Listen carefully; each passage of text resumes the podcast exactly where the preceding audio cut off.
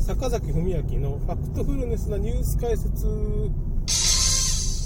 まあ、あの、今日ニュース解説っていうか、まあ、この前23日ぐらいだったかな。20日かなまあ、この前の土日ですかね。今日が24日だから、つい、23、20あ、20、21、土日ですかね。あの、世界同日デモみたいなのが、まあ、あったんですけど、まあ、ワクチン反対とかね、民主主義を守ろうみたいな話ですね。まあ、そのワクチンが強制接種になるっていうのか、ワクチンパスポートはちょっとまずいんじゃないかみたいな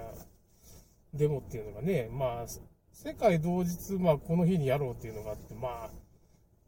これね、パリとかそういうとかも10万人とか何十万人とかね、そのイギリスにしても、まあ、道が埋め尽くされるっていうかね、ような感じなんですけど、まあ、日本はまだまあ何百人レベルっていうかね、その、まあ、東京で800人ぐらいですかね、京都、大阪で500人ぐらい、まあ、集まって、僕も、まあ、岡山なかったんで、福島、あ、福山か。広島の福山参加しようと思ったけど、まあ、体調ちょっと不良でね、やっぱ体調いまいち、最近ダメだな、みたいな感じで、ちょっと参加しなかった。チャットに入ったりしてね、ちょっとまあ、どうしようかな、みたいな感じにはしてたんですけど、まあ参加者そんな、まあ10人程度かな、わからん、福山の方はね、ぐらいだと思うんですけど、まあ、あんまりちょっと、最後の方だったからあんま集まらんかったっていうのもあるらしいけどね、ちょっと僕も行けなかったし、岡山の状況は僕もよく知らないんですけど、あの、翼の塔のね、黒川さんが、やったデモでいくら集まったのか僕も知らないんですけど、あの、フラットアーサーって地球平面説っていうのを唱えてる、まあ、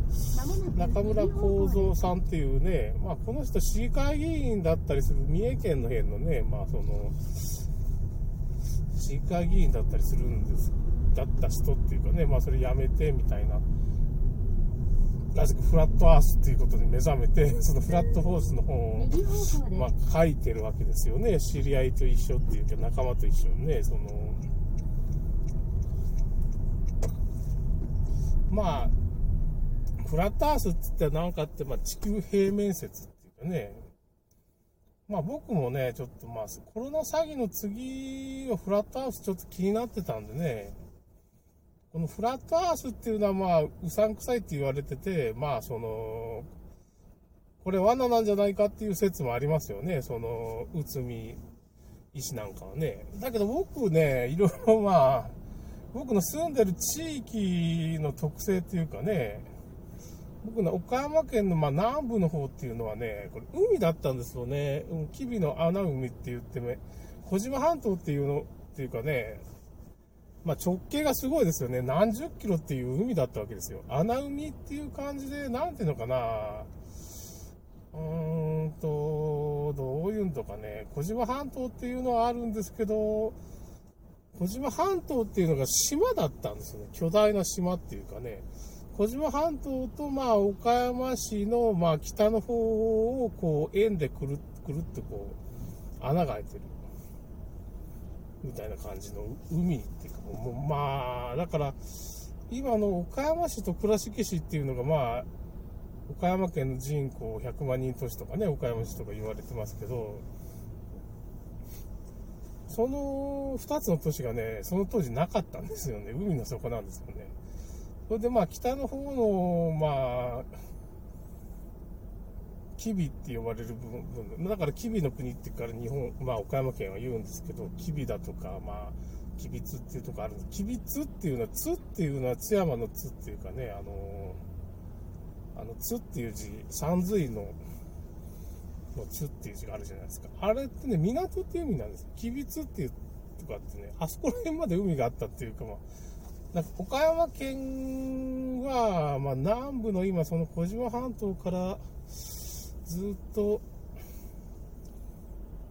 端で40キロか50キロまで入ったところまでね、海だったわけですよね。すごいことになってるんですよ。だからそこを干拓したんで、あの、土地がね、大体フラットなんですよ。フラットって言って、まあ、その、平らなんですよ。だからそこを僕も国道30号線っていうのが走ってるんで、そこを僕行ったり来たり、まあ、岡山市と、まあ、南の方に僕住んでるから、30号線で行ったり来たりしてるもんだから、フラットだな、みたいな、まあ、実感があるっていうか、まあ、それは、あのー、確かにね、橋があったりして、上がり下がりの勾配っていうのは、その橋の手前で上がって下がってみたいなのあるから、もう完全にその道自体が、もう水平っていうか、ずっとまっすぐって感じじゃないんですけど、僕らが思ってる、なんていうのかな、その地球の湾曲度っていうのは、意外と湾曲してるっていうかね、確か20キロか、あ、10キロぐらいで5メートルぐらいもう沈むっていうかね、こう、湾曲して見えなくなるんですけど、まあ、10キロぐらい先見えてるよね、みたいな感じのことが起こってるわけですよね。結構その、海なんか見たりね、瀬戸内海見て、向こうの島見えちゃってるよねって10キロとか20キロ、高松の辺まで結構見えてて、普通だったらその20キロもやったら5メートルぐらい沈まんといけないんですけど、まあ下の方が見えてるっていうかね、これ見えてるかみたいな感じなんですよね、結局。だからまあ、まあ、三重県はまあ富士山から220メートル離れてますけど、まあ、富士山が、えっ、ー、とね、2000メートルぐらい沈んじゃうんですよね。3000いくらじゃないですか。なんか上の900メートルぐらいしか見えちゃいけないんですよ、宮、三重県から。裾まで、裾野まで見えてます。まあ、どういうことですかまあ、ほとんど湾曲してないわけですよ。あのー、日本に限って言えばね、日本っていうか、まあ、他のところもそうなんですけどね、その、意外と遠くから見えると。まあ、標高900メートルある、まあ、330キロ富士山から離れてる、まあ、峠っていうかね、和歌山県の伏見峠みたいなとこありますけど、ここも完全にまあ、7000メートルぐらい沈まんといけんから、富士山が絶対見えちゃいけない場所なんです。これで標高が高いから見えるだろうっていうか、まあ、標高ってね、もう300キロも離れたら、900メートルぐらい上がったぐらいだ、その見える範囲そんなに変わらんなんですよ。これ、その地球湾曲のフラットアーサーがよく使ってるやつとか、まあいろいろ調べても、そのフラットアースじゃない人が地球の湾曲度みたいな計算してるのを調べてみたんですよね。意外と、だから何千メートルっていうか沈むはずなんですよ。だから、富士山。だから300キロ、330キロですかね、300キロぐらい離れると、もう富士山見えちゃいけないんですけど、見えるんですよね。もうこれ困って。標高が高いからっていうことだし、ちゃんと計算したらそういう風になっちゃう。うんだからフラットアースっていうのはほぼ正しいんじゃないかなっていう風な話と、最近変なちょっと、ま、問題が出てきてるのは、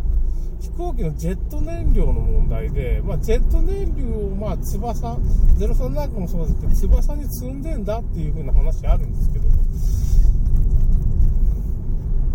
ジェット燃料の量が、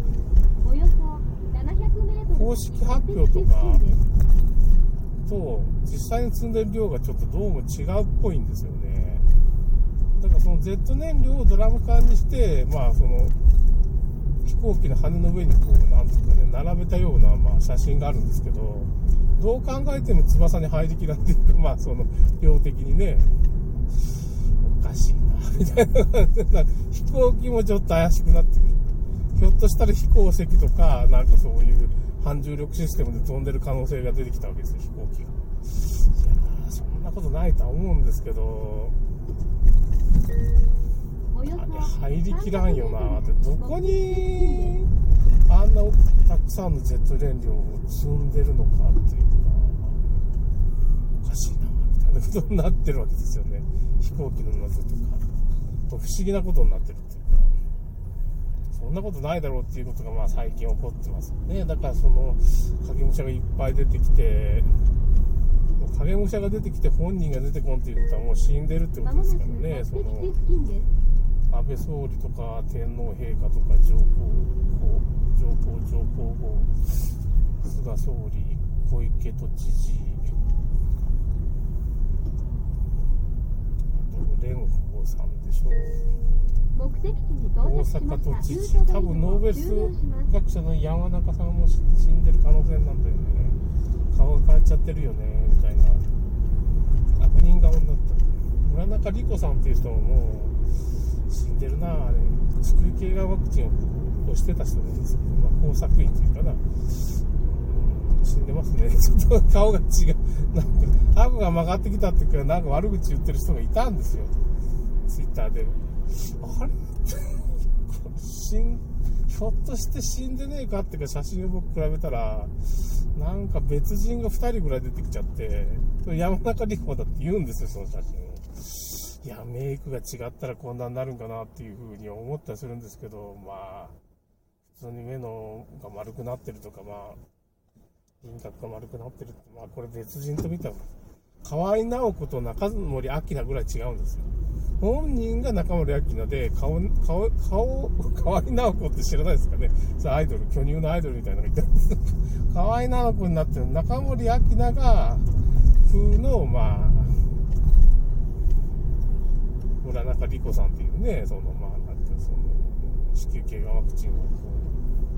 う押してたね人がいたんですけどまあその人も多分死んでるって感じですね。ということで終わります。